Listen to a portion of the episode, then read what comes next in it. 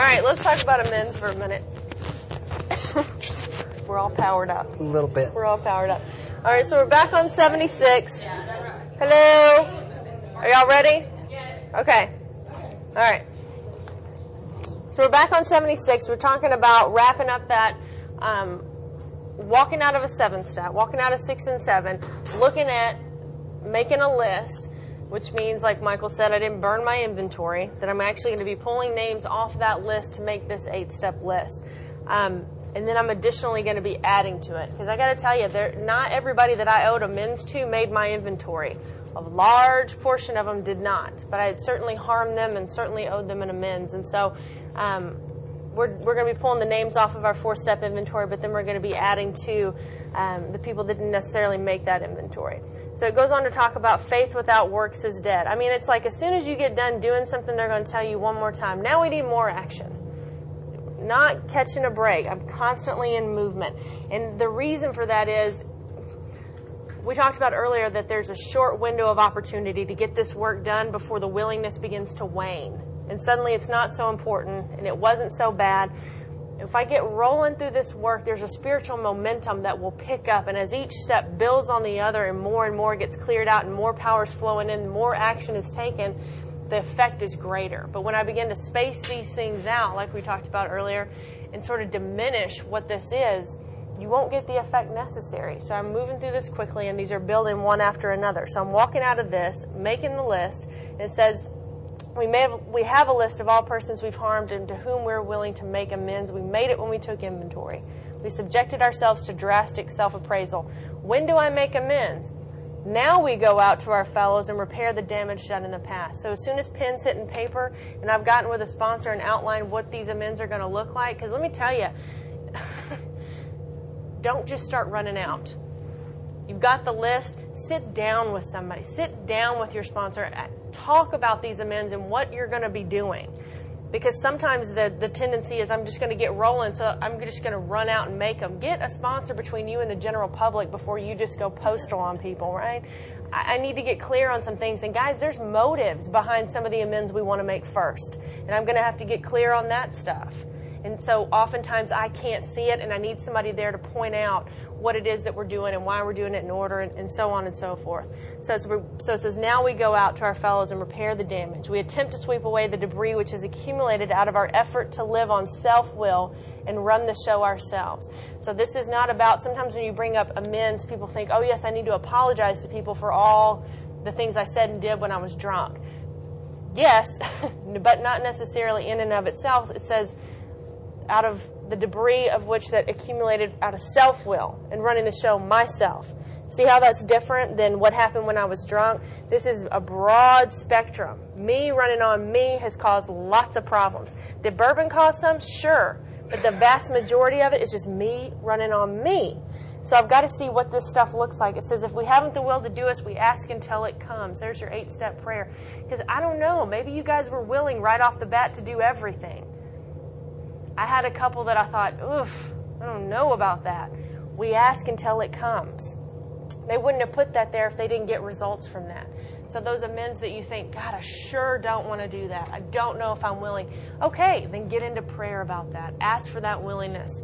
Remember, it was agreed at the beginning we would go to any links for victory over alcohol. Love how they slide that right in there after you go, I don't know if I'm willing. They're going to bring you back to that point one more time. What links were you willing to go to to get alcohol? what were you willing to do? All of a sudden, I'm faced with I need to get in front of people and square some things and be a real live adult. And now I don't know if I've got the time. I don't know if I'm willing to travel. I don't know if I can work it into. Did you ever do that with drinking? I never said, you know, I'm not really certain I have the time for that. I'm not really certain I can go that far to get a drink. I'm not really certain I can. There was never a question in my mind. It needed to happen, therefore it was going to happen. And if I can approach amends with that mentality of this is what I'm willing to do and I've got to do this, my life depends on it, the results will be different. But when I begin to make excuses for myself, and God forbid I have people in my life that are willing to justify that nonsense, I'll be in trouble. I'll be in trouble. So it says I'm willing to go to, remember it was agreed. I would go to any lengths. And sometimes you have to ask yourself that what lengths did you go to to get the alcohol? So, they're going to set us up a couple different ways. They're going to give us a couple of qualifications for making an amends. Um, they're going to give us some different scenarios. They're they're going to talk about money. They're going to talk about criminal offenses. They're going to talk about infidelity. Um, they're going to talk about circumstances where other people are involved. Um, the point is, I need to be willing. That's the main driving point is that I need to be willing to take whatever action is necessary. And sometimes no action is what needs to happen. But I've got to get with a sponsor who understands this. And if my sponsor hasn't had that particular experience, I'm going to hope that they'll direct me to somebody that has. You know, because I certainly haven't had every single circumstance happen to me. But if I haven't, my sponsor has, or her sponsor has, and we're going to get with somebody who understands and has been through that process. Does that make sense? Don't guess. If you're a sponsor taking somebody through this work, don't guess at what somebody should do. Have the humility to say, you know what, I'm not sure about that, but I'm going to find an answer for you. Right? It's the hardest thing for a drunk to say, you know what, I don't know. God forbid we admit we don't know something. We're going to ask. You're only dealing with somebody's life in your hands. Right? Ask if you don't know. All right, on 77, it says, Our real purpose is to fit ourselves to be of maximum service to God and the people about me or people about us. It's, it's fairly difficult to be a maximum service to God and the people around me when I'm carrying around all the baggage, all the drama of my past. Because that in and of itself limits me. I can't go certain places, I can't do certain things, I can't be around certain people when I'm ducking and dodging and I'm carrying all that baggage. You guys know what that was like in the end days of your drinking. What did it look like? I can't go to this place because I've gone off on this person. I can't go over here because these people know what I've done and I hadn't paid them back. And I can't go over, see how that works? My life gets real narrow and it begins to crowd in on myself.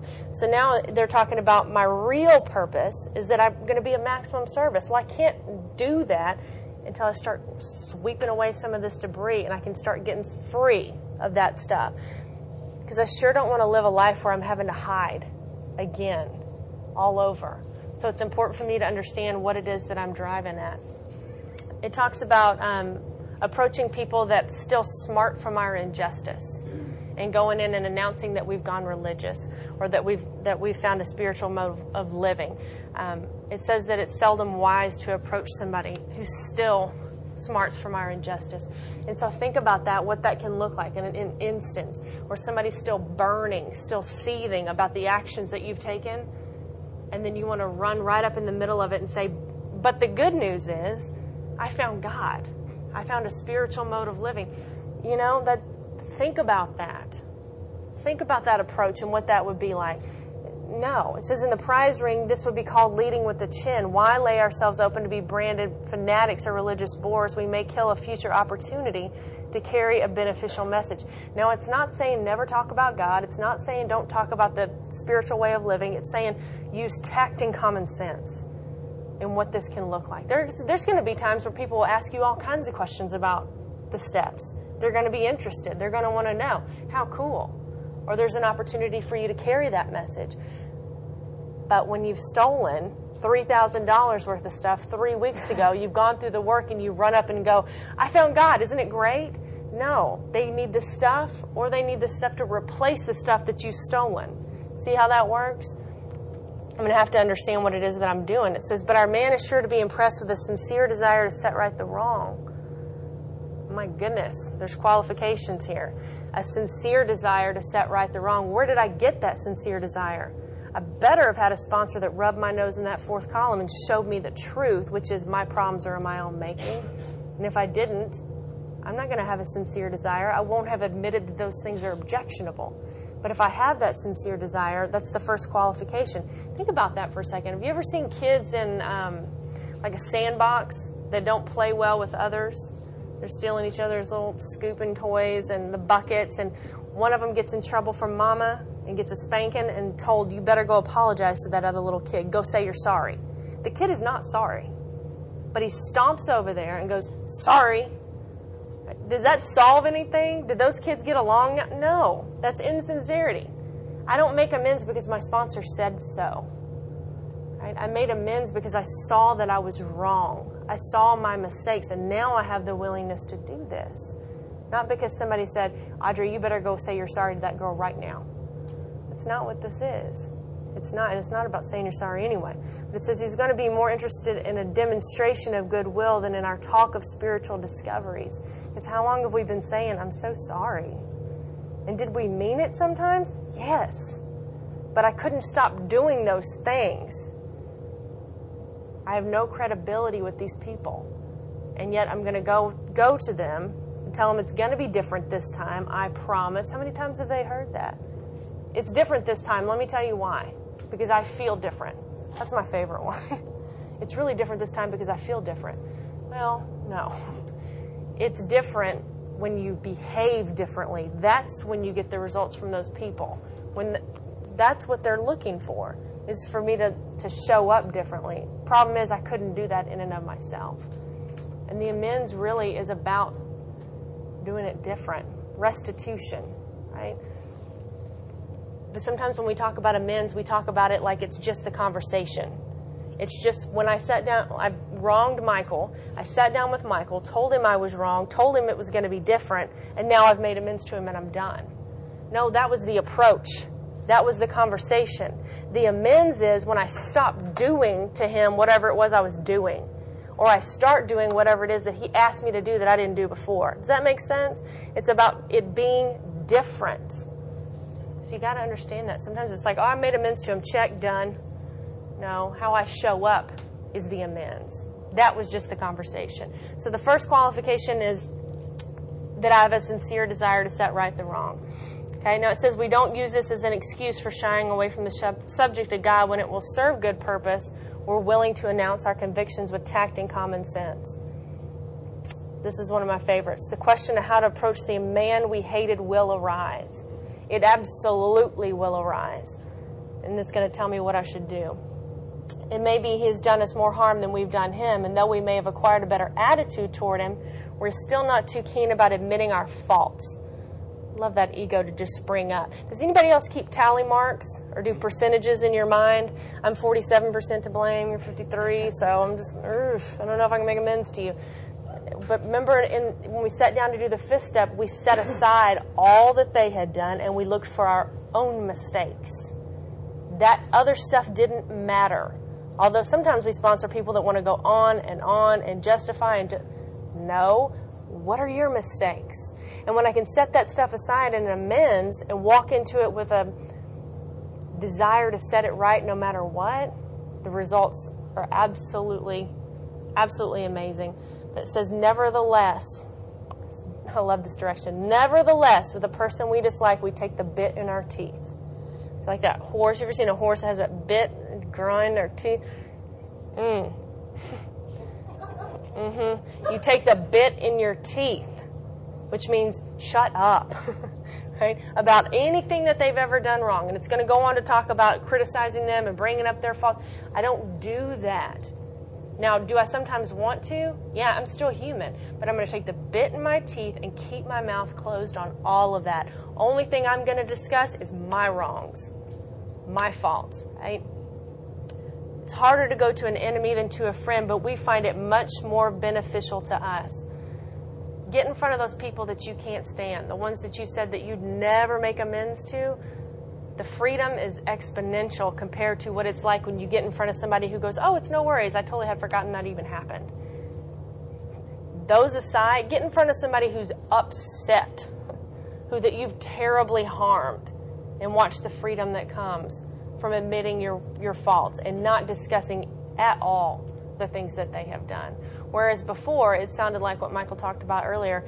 If you hadn't, I wouldn't, and it becomes like a process group.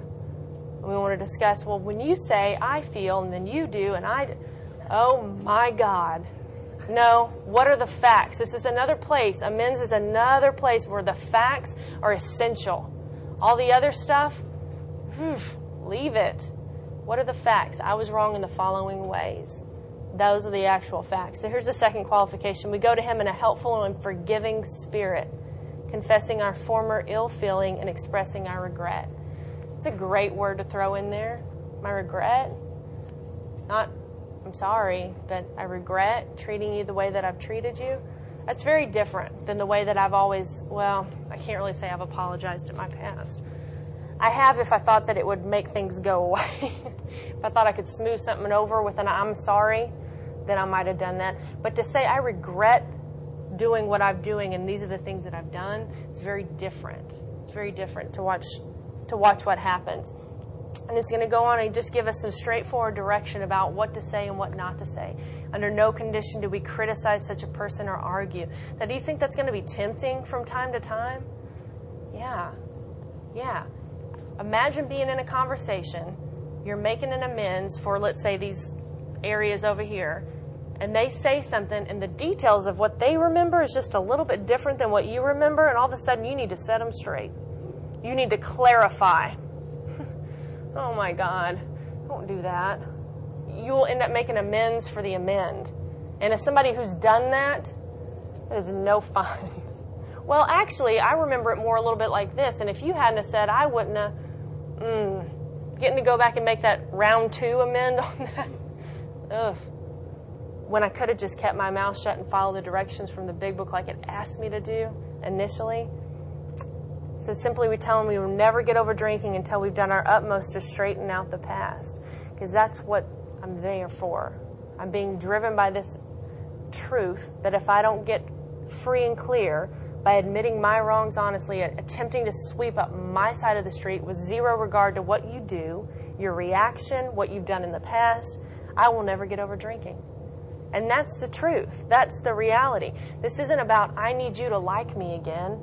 I'm, I'm worried Michael and I aren't going to be buddies because I've said something and now he's mad at me, so I need to go clean it up so when we see each other at the home group, it's not weird. But you see people do that. Do you see how that's different? That's a motive. That's about, I don't want to be uncomfortable because he's mad at me. I don't want him to say something about me. No, I did something wrong. That's why I get in front of him for no other reason we're there to sweep off our side of the street, realizing nothing worthwhile can be accomplished until we do so, never trying to tell him what he should do. Sometimes we read this book and we don't really look at the words and the verbiage that they've chosen to use. It's so important. Never. Because what my mind says is, but you don't understand this person. You don't know really about this circumstance. And all of a sudden, the little nuances become important to me. They're not. Never, under any circumstance, do I criticize you, argue, or tell you what you should do. My God, I'm, I've just joined a 12 step fellowship. I'm attempting to sweep up all the drama from my past, and suddenly I'm going to tell you what you should do.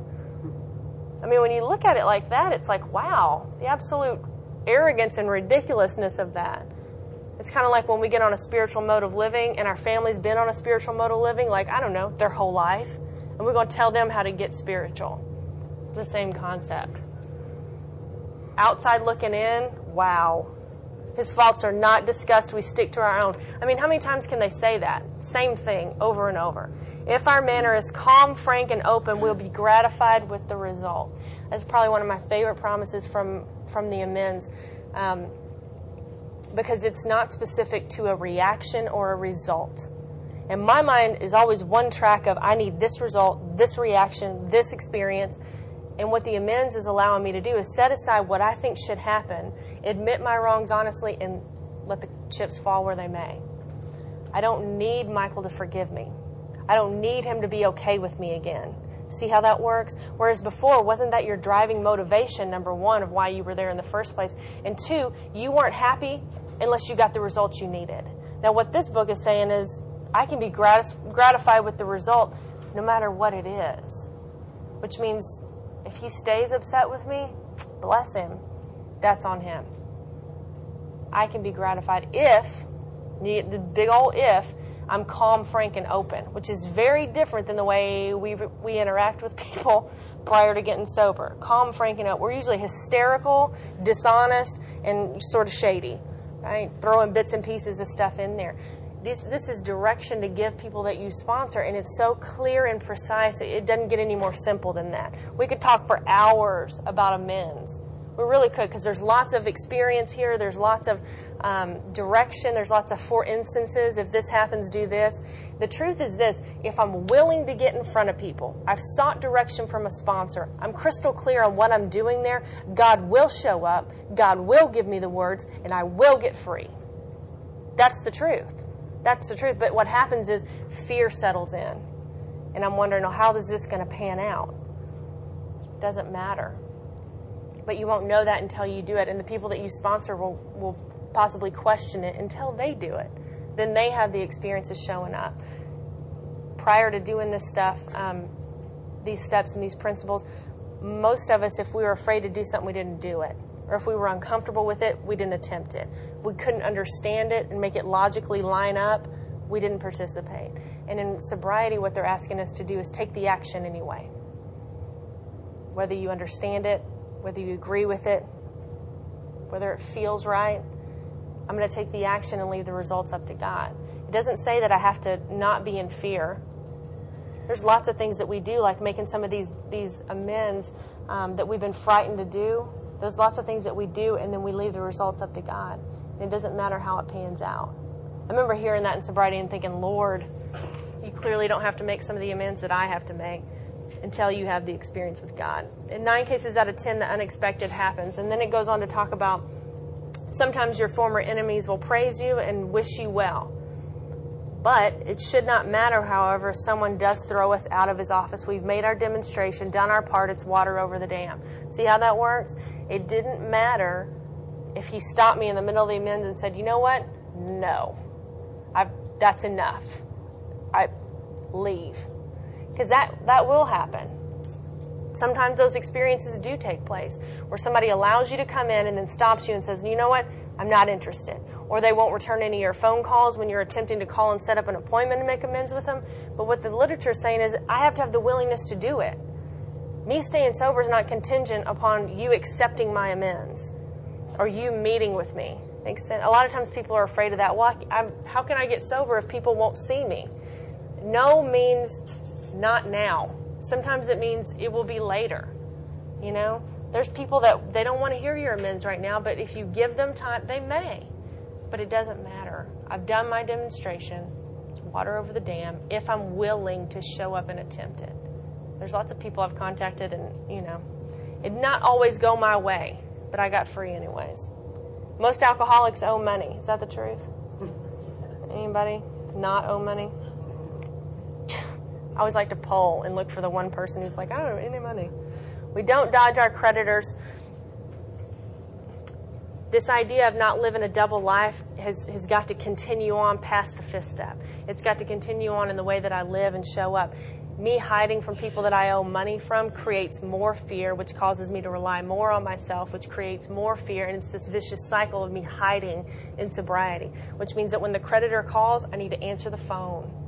I need to attempt to set up a payment plan. I need to be honest about who I am, what's been going on, and what my intentions are. Um, I love to tell somebody that that owes money to creditors and their eyes get about like this big surely you don't mean that. Surely you don't mean that I need to pay people back for things that I've taken. Surely I don't go to the department store and set up a payment plan. Yes, I surely do mean that. I surely do. Because what it says is I'm arranging the best deal we can. We let these people know we're sorry. Our drinking's made us slow to pay. We must lose our fear of creditors no matter how far we have to go for we're liable to drink if we're afraid to face them. Sometimes the tendency is I owe you $15,000. I want to wait until I've got $15,000 to give you, throw it on the table, and then we'll square it. But it says arranging the best deal we can, which means if I've got $20 a week I can pay you, then I need to show up with some money in hand to give you, arrange the best deal that we can, and see what's acceptable to you. Is it possible I can pay you $20 a week or $50 a month or whatever it is that you can work out until this debt is paid off. Is that acceptable to you? I'm not going to go in and tell you what the plan is, like we've been doing. Here's what I've decided, so you need to get on board with this. No, here's what I owe you. Here's the estimation as I see it. I've been drunk for a while, so I, I, might be missing something. But here's the estimation as I see it. Here's what I can do. Is that acceptable to you? If it's not, I'm going to have to figure something else out. It's going to have to be on their terms arranging the best deal we can. And then it talks about a criminal offense. Surely no one in here has committed a criminal offense. Right? What do we do? on 79, it says, although these reparations take innumerable forms, there are some general principles with which we find our guiding. So it doesn't matter what it is. If it's finances, criminal offense, there's your first ninth step prayer. Reminding ourselves we decided to go to any lengths to find a spiritual experience. How many times are they going to remind us of that? How many times? Well, because how many times are we trying to back up, trying to balk on this? We ask that we be given strength and direction to do the right thing no matter what the personal consequences may be. And some of us are going to have this. Some of us are going to have things that we've got to bring to light and accept whatever whatever the outcome, the, whatever the personal consequence. We may lose our position or reputation or face jail, but we are willing. We have to be. We must not shrink at anything. Other people can get away with not doing this. Real alcoholic absolutely can't. Absolutely, I can't get away with shrinking at some of this stuff. There are things in my past that I had to bring to light and say, what needs to be done about this? Was I afraid? Absolutely. But was I more afraid I would drink again? Yeah. Yeah. And then it's worth it. And if you know anything about Dr. Bob's story, you know this is where he went anything but that. I'm willing to do this right up into the point that you asked me to make amends to people and admit my alcoholism. Not willing to do that. Didn't want to compromise his career, didn't want to compromise his family, his reputation. Reputation seems to be a big one. How people view me, what they think of me, I don't want to admit. Right? Unwilling, unwilling, unwilling, right up until the point when he drank again, went back out, got real busy making amends. Right? Alcohol is the great persuader, like we talked about earlier. I will never beat you into a state of reasonableness that gives you the willingness to go out and get in front of people and make right your wrongs. I'm just not that powerful, nor do I have that kind of time. I will never be able to do that. Alcohol is the great persuader. If you're done, you get real willing real quick. And if not, I get into prayer. All right, and then it talks about what to do when other people are involved. So it says we need not be the hasty and foolish martyr who would needlessly sac- sacrifice others to save himself from the alcoholic pit. So what do we do when other people are involved? All kinds of for instances on that, but I don't get to throw you under the bus to save me, which is how I operated before. It didn't matter if you got harmed, I needed to get the result I needed to get, so I was willing to throw you out there. Now that I'm sober and trying to live on a spiritual basis, I don't do that. If there's something that's happened between a group of us and I need to set it straight with somebody else, I don't get to talk about all, all those people in the group and throw them out there. I get to go and admit my wrongs. See how that works? Right? It talks about a story of a guy who didn't pay alimony to his first wife. Now, he could have just gone to jail and set it out. Isn't that what some of us like to do? Let me just sit it out. But then what? Then he's not paying for his current family. He's not giving them the finances that they need, and he's not paying her back for what he owed her. So wouldn't that have been silly? Foolish martyr to just, I'll just sit it out. Right? So what needs to happen? And this is where sponsorship gets so important because sometimes, guys, we think we know. We think we know. And we want to use things like logic. And I can get with that, but we're attempting to live in the fourth dimension where some things don't apply. Third dimension is what makes sense, what's obvious. Fourth dimension is what's God asking me to do. Am I awake to this stuff? And since I'm new and I don't know, I need to be asking my sponsor for some suggestions, for some guidelines from a, some of her experience and the experience of her sponsor. Right? All right, flip over to 80. So, what I do when I've got other people that are involved, it says if we have obtained permission, permission from who? The other people that are involved have consulted with others, asked God to help, and the drastic step is indicated, we must not shrink. One more time, they're telling me I've got to be willing to do whatever's necessary, but I better have gone through some checkpoints before this has happened. Amends is not something to be kind of willy nilly about. It's has the propensity to harm other people, right? And that's kind of how the step reads, is it not? I'm willing to make amends unless I'm going to be harmed? No. others will be harmed. I hear that all the time. This girl I used to work with used to say, but I'm an other. And I thought, no, you're a self. You're not an other, you're a self. no, if I didn't make amends because it would harm me, I wouldn't make any amends because it'd be just embarrassing. I'm not an others, I'm a self. But I need to obtain the permission of the people that it has the propensity to affect. Okay? There's my sponsor tells a story about an amends that she absolutely needed to make, but her daughter said, "Please don't, please don't," because it was going to affect her. You know what she did? She didn't get to make that amends. She held herself in readiness until her daughter said, "I give you the go ahead." Make that amends. But I have to consider the people that are around me, which is not something that we've been doing. Or I wasn't anyway. At the bottom of page 80, it talks about domestic troubles. Anybody have any of those? I mean, here's the thing if you don't have some of this stuff that's going on, you will sponsor people that do. So you need to get clear on what to do with this stuff. Don't ask the questions. Don't wait until it comes up. Ask, what do you do with this stuff? Maybe you've never been in a relationship. You don't know what infidelity looks like or what to do, what not to do, what to say, how to ask. Ask. Don't be too arrogant to ask. Um, middle of page 81, it says, whatever the situation, we usually have to do something about it. If, our sure, if we are sure our wife does not know, should we tell her? Not always, we think. Now, this is where it can get dicey and you know specifics and details and things like that. And again, this is why I bring my sponsor into the picture and lay it out and say, should I or should I not? And there's so many people in our fellowship that have this experience of when I was getting loaded, I was stepping out on my significant other. They have no idea or they have a general idea. What do you say? What do you not say? And so they're going to they're to throw down some principles it says if she knows in a general way what that we have been wild general yeah in a general way that we've been wild should we tell her in detail? Undoubtedly we should admit our fault. She may insist on knowing all the particulars. Let me say she will insist on knowing all the particulars. She'll want to know who the woman is and where she is. That's the truth we feel we ought to say to her that we have no right to involve another person. Because right? do you see how that works? Somebody else is involved. I don't get to throw him under the bus. He's over there and that's where he works. No, no. I don't get to do that. If he knows, I mean, this is just a for instance, I'm not married, but if I'm stepping out on my husband and he knows in a general way, I know you, you've been doing some things, I'm going to admit my fault, but I'm not going to go into details and start naming, oh, here's the list. Here's the master list. here's their addresses, phone numbers, their spouses. See how I've involved people that don't need to be involved? I've already harmed him. I'm not going to start harming all these people and their families. I don't get to do that. If he doesn't know at all, there are various circumstances where that happens. I don't have that experience, obviously, because I'm not married, but I know that women who have stepped down on their husbands stepped out. Is that an old timey term? I feel like it is. Is it? I just heard myself say it and went, Am I so old? I'm so old. Stepping out. All right, cheated. Sorry, let me bring it up to 2011. Cheaters. Does anybody watch that show? It's so crazy. Anyway,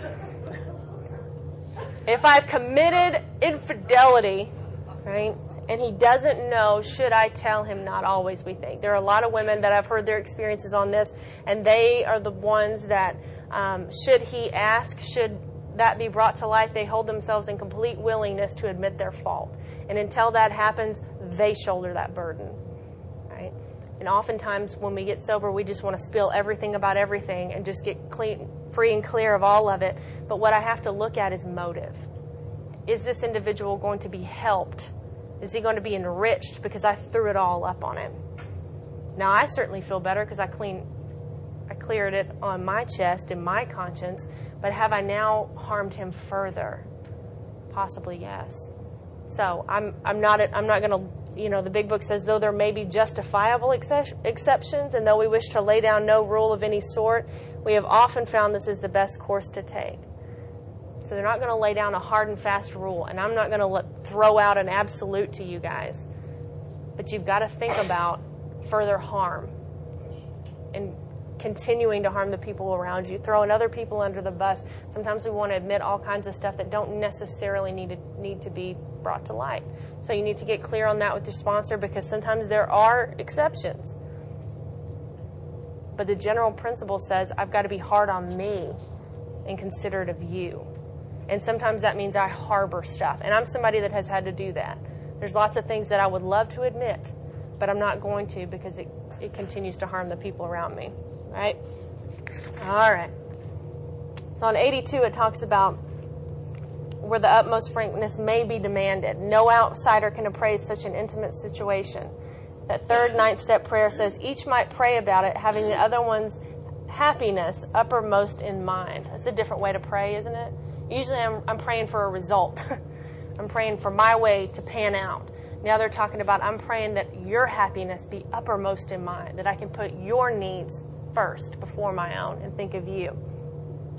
Keep it always in sight that we're dealing with that most terrible human emotion, jealousy. And isn't that the truth?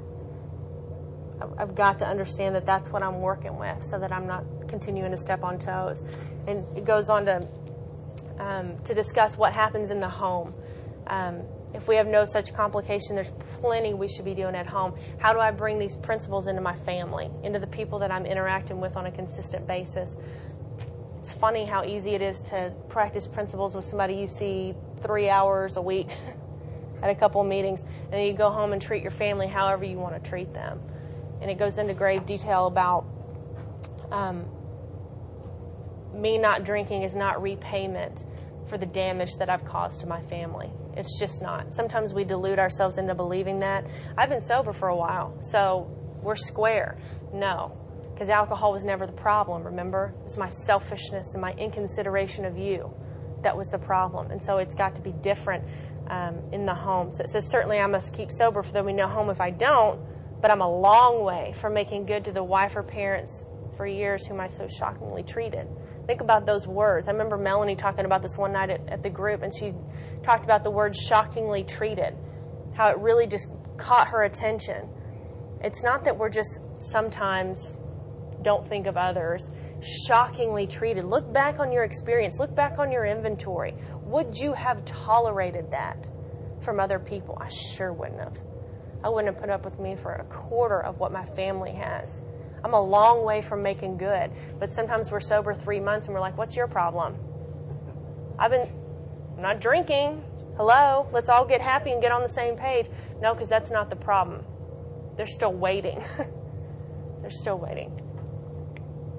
Talks about the alcoholic is like a tornado roaring roaring his way through the lives of others. Hearts are broken, sweet relationships are dead, affections have been uprooted, selfish and inconsiderate habits have kept the home in turmoil.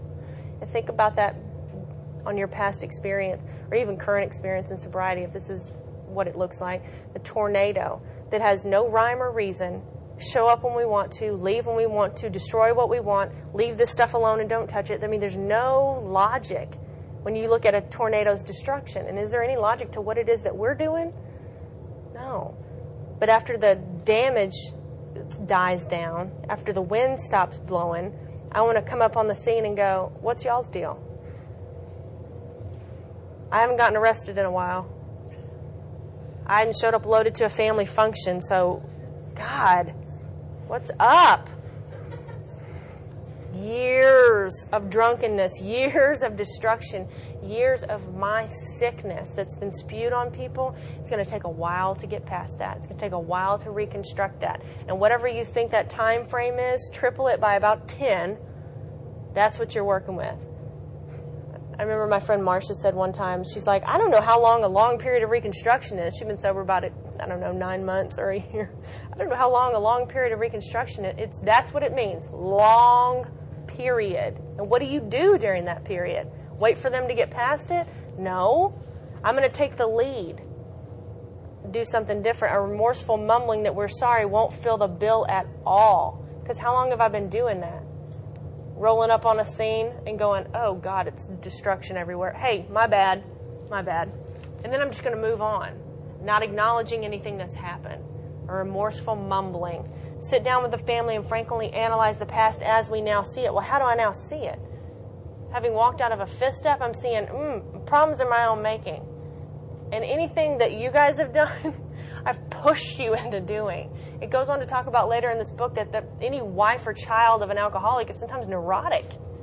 Why? Because living with us will make you neurotic. Right? And you're going to find this. Sponsor, sponsor a lot of people and they'll come to you at about three months sober, sometimes shorter than that, and go, you know what? I don't know what the problem is, but these people just won't let it go. Right, right. You've been drinking 17 years, causing lots of problems. we know you picked up a three month chip. Congratulations, but it's a long period ahead of you. Okay? Careful not to criticize them. And it's tempting because you just learned how to take inventory to be watching for their stuff. Don't do that. And if you are, at least keep your mouth shut. You talk about amends for amends. This is not a fun one. Their defects may be glaring. They absolutely will be glaring. Don't touch it. But the chances are our own actions are partly responsible. Here's your fourth ninth step prayer. So we clean house with the family, asking each morning in meditation that our Creator show us the way of patience, tolerance, kindliness, and love. Take that, I dare you to take that prayer into meditation on a consistent basis and watch what happens. Watch what God will show you with this stuff. Your family's been damaged for a long time, caused lots of pain, lots of harm to them. Give them a minute, right? Sometimes we get sober, we do this work, and we're real jazzed about it. We want to jerk them along and force them to do. Th- Ease up. Concentrate on your spiritual demonstration. Back up off of them. Just food for thought. As somebody who didn't do it right, says the spiritual life is not a theory. We have to live it. And if I'm living it, there's there's less of a need for me to talk about it. Here's what I'm doing, and here's what how it's going, and here's the principles, and here's the. Shh. How long you been? Shush. They're going to be twitchy for a while. Let them be. I got a sister that's 18 months clean and sober. Every time I go to meet her, I want to say nearly every time, I wonder, is she going to be there? 18 months clean and sober, still don't trust her. As I shouldn't. Long period of reconstruction because a lot of damage has been done. Right? Live the principles, stop talking about the principles. Sometimes we sit in these meetings too long and we yap about the steps and yap about the principles, and nobody's practicing them outside this room. Something to think about. We should not talk incessantly to them about spiritual matters. They will change in time. Our behavior will convince them more than our words. Mm. We must remember that 10 or 20 years of drunkenness will make a skeptic out of anyone. Isn't that the truth? I'm just going to go on to talk about wrongs that we may not be able to fully right. Um, people that we can't see, situations, and there are situations that come up that I can't get in front of somebody. I can't, is there something I can do about it? Is there a letter that can be written? If this person has passed away, is there a graveside amends that can be made? I mean, gosh, nine times out of ten, there's something that can be done. There's something that can be done. So what do I do with that? And like so many people point out, at this at this time when they wrote the book, the, the telephone had been invented. Like you could call people up, but what it's asking me to do is to send them an honest letter. And so I want to follow that direction says we should be sensible, tactful, considerate, and humble without being servile or scraping. It's not that I'm to get in front of these people um, and crawl on my feet, because this is what it's saying. As God's people, we stand on our feet. We don't crawl before anyone. Why? Because I'm not there to beg for forgiveness. I'm there to admit the facts. And the facts are I was wrong. I regret the way that I treated you, and I need to know what exactly I need to do to make it right. That's how I stand on my feet. But I'm not here to beg you to forgive me because I don't need you to forgive me. I've already been forgiven by God, and that's all that matters. I'm just here to square it with you and then to change the way I treat you moving forward. You're going to watch people's mouths drop. Ask them what you can do to make it right.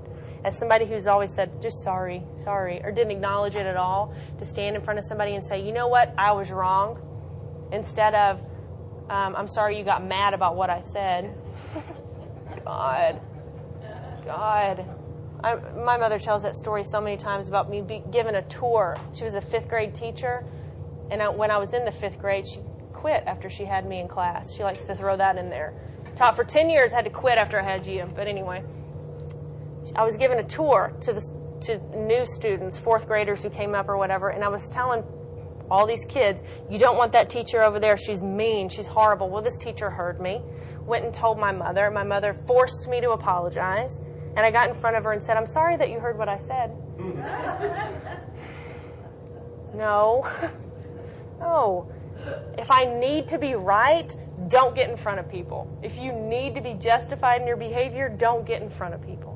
If you're willing to admit your wrongs, it's time. It's time. Right? Mm. What can I do to make it right? That's what I need to do. Ask them And then you know what I'm going to do? I'm going to do whatever it is they ask me to do.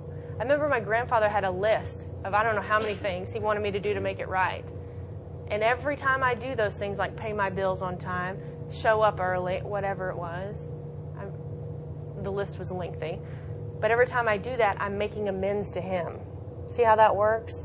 Those living amends, if I think I'll just be a better person and then we'll be square. No. If they ask me to do things, then I can live those out in my life and continue to make that amend back. The ninth step promises, often referred to as the promises of the big book. It says if we're painstaking about this phase, meaning the amends portion of the 12 steps, we will be amazed before we're halfway through we're going to know a new freedom and a new happiness. It may be that you have felt freedom or happiness at some point, but you're going to begin to, to feel a new sense of freedom. We will not regret the past nor wish to shut the door on it. Why? Because I'm not having to duck and dodge it.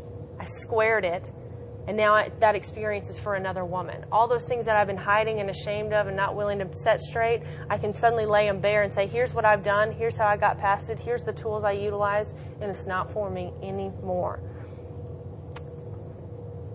That seems odd to think I would not regret my past or wish to shut the door. I'm somebody who hid so many skeletons to not have to do that. We will comprehend the word serenity and we will know peace. No matter how far down the scale we've gone, we will see how our experience can benefit others. Cliff always talks about um, taking the taking the words when I had a drink and putting these promises in front of it, and all those things that happen when I drank, the same things that happen when I put this program to the test. Pretty cool. The feeling of uselessness and self pity will disappear. Why? Because I have a purpose, because I'm doing something different.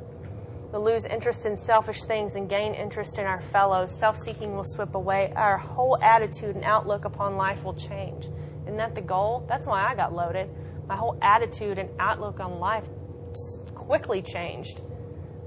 Now it's going to happen in a different way. Fear of people and economic insecurity will leave us. We will intuitively know how to handle situations which used to baffle us, which was everything in my life. We'll suddenly realize that God is doing for us what we could not do for ourselves. Are these extravagant promises? We think not. I love it when I can say that and nobody chants with me. They are being fulfilled among us, sometimes quickly, sometimes slowly, but they will always materialize if they work for them. If I put forth the effort, they will come to fruition. How about that? It doesn't matter how they show up, what it looks like, if it's quickly or if it's slowly, it will come if I'm willing to put forth the effort. Right? I got to tell you, there's a lot of opinions about amends out there. If I'm if I'm taking somebody through the work, I I need to direct them to the book, not tell them what I think. Makes sense because there's lots of for instances where I have an opinion I could probably have an opinion on anything, any topic you lay out on the table, but it's not important. And the last thing you want from a drunk is an opinion. So what I need to be doing as a sponsor is directing them to the book and saying, here's what the literature talks about. Here's the guidelines. Here's the principles. And, oh, by the way, these are the four women who have had the exact same experience, and here's how they handled this. And pull on that stuff. Don't guess. You guess wrong, Lots of pain, lots of harm, not to you, to others, more importantly. Cool? All right. I know Michael's got some stuff to talk about on amends and then talk about step 10. Well, as long as we keep in mind what an amends is and what it is not. You know, I'm repairing the damage I've done in the past, period. All I'm doing is attempting to repair the damage. The outcome isn't in my hands, the outcome is in God's hands. And this is the first time we put God to the test, and this is the first time you're really putting, your, your proteges are really putting God to the test. And we don't, like Audrey said, we don't force them to do something they're not prepared to do. And the most amazing thing is we find out where they qualify in making each amends. And if they meet the conditions, we make that amends. And then before you know it, the desire builds, the willingness builds, and the faith and the preparation, and then that individual gets to see what God does in their life. And they can finally experience a freedom that they've never experienced in a long, long time or never have in their entire life. But look how many pages were covered in dealing with just this topic. She had a lot to cover. It's nine pages of information. The four step instructions weren't that long. Remember, we're releasing this little protege out into the wild to repair the damage done in their past, and the last thing we want to do is send them out unprepared or with the wrong motives. Because do they need more added on to that eight step list that they already have? If they're like me, they have three lifetimes worth of amends to make. They have a lot of damage to repair. it. They don't need more. And that's where sponsorship is so key. And again, it's if I don't have experience in a topic, I look around and mm-hmm. amazing. Guess what? I know someone who's been exactly where you're at. I understand you're about to go in front of a judge. I have a mountain of experience to clean up this criminal issue. Oh, Audrey handled a whole bunch of monetary issues. I really would like you to talk to her because you know what? And all of a sudden they see what is possible because like in nine times out of ten the unexpected happens and it doesn't mean it's good bad or indifferent mm-hmm. you go into an amends and you think you know how it's going to go and nine times out of ten it's not at all as you expected and it doesn't matter it doesn't mean it's it's good bad or indifferent it's just not how you see it and as long as you're prepared and you're not caught up in the as in the result but in what you're actually doing, God handles all the results. And if you're supposed to be able to clean up the wreckage, you'll be able to clean up the wreckage. And it's the most amazing thing. And as they get into it, the willingness builds, the desire comes, the freedom shows up in their life, the connection to God and all of a sudden they be they're beginning to fit themselves to be of maximum service to God and the people about them. And that's I don't know how to do it, and that's why that key word is fit. It's like I'm training to run a marathon. I'm walking a mile a day. You know what I mean? And it's I, I do that little amends, and before I know it, I build up and I can do those amends I thought I was never, ever going to be able to do and it's just amazing. And ask anyone who's done it, and hopefully you've experienced it yourself, and just guide them through and make sure your proteges are prepared. Don't just, good luck. You know? I usually sit down, okay, why don't you lay it out for me how it's going to go? In amends, is, it's kind of like talking about step two. The less words, the better. Don't be so vague that they have no idea why you're in front of them. But the minute I start saying too many things, I end up on their side of the street. and I get in trouble. I'm here, I'm expressing my regret because I treated you poorly in this situation. I was being selfish and dishonest and inconsiderate, and you did not deserve it. What can I do to make it right? And I shut up. And no matter what they say, it's okay. God's got my back. I'm just putting out the footwork, and the rest is up to God. And it'll be all right. And so now, all these amazing promises, I love how they say, they are being fulfilled among us. Not they might be. Well, to some of the fortunate ones, they are. No. They are, sometimes quickly, sometimes slowly, but they always materialize if we work for them. And they, how do we need to work for them? Painstakingly, as they said in the beginning. And these promises will come true. And all of those things that you got out of drinking will happen as a result of this work right here. God is now doing for you what you could not do for yourself. And it's what booze used to do for you.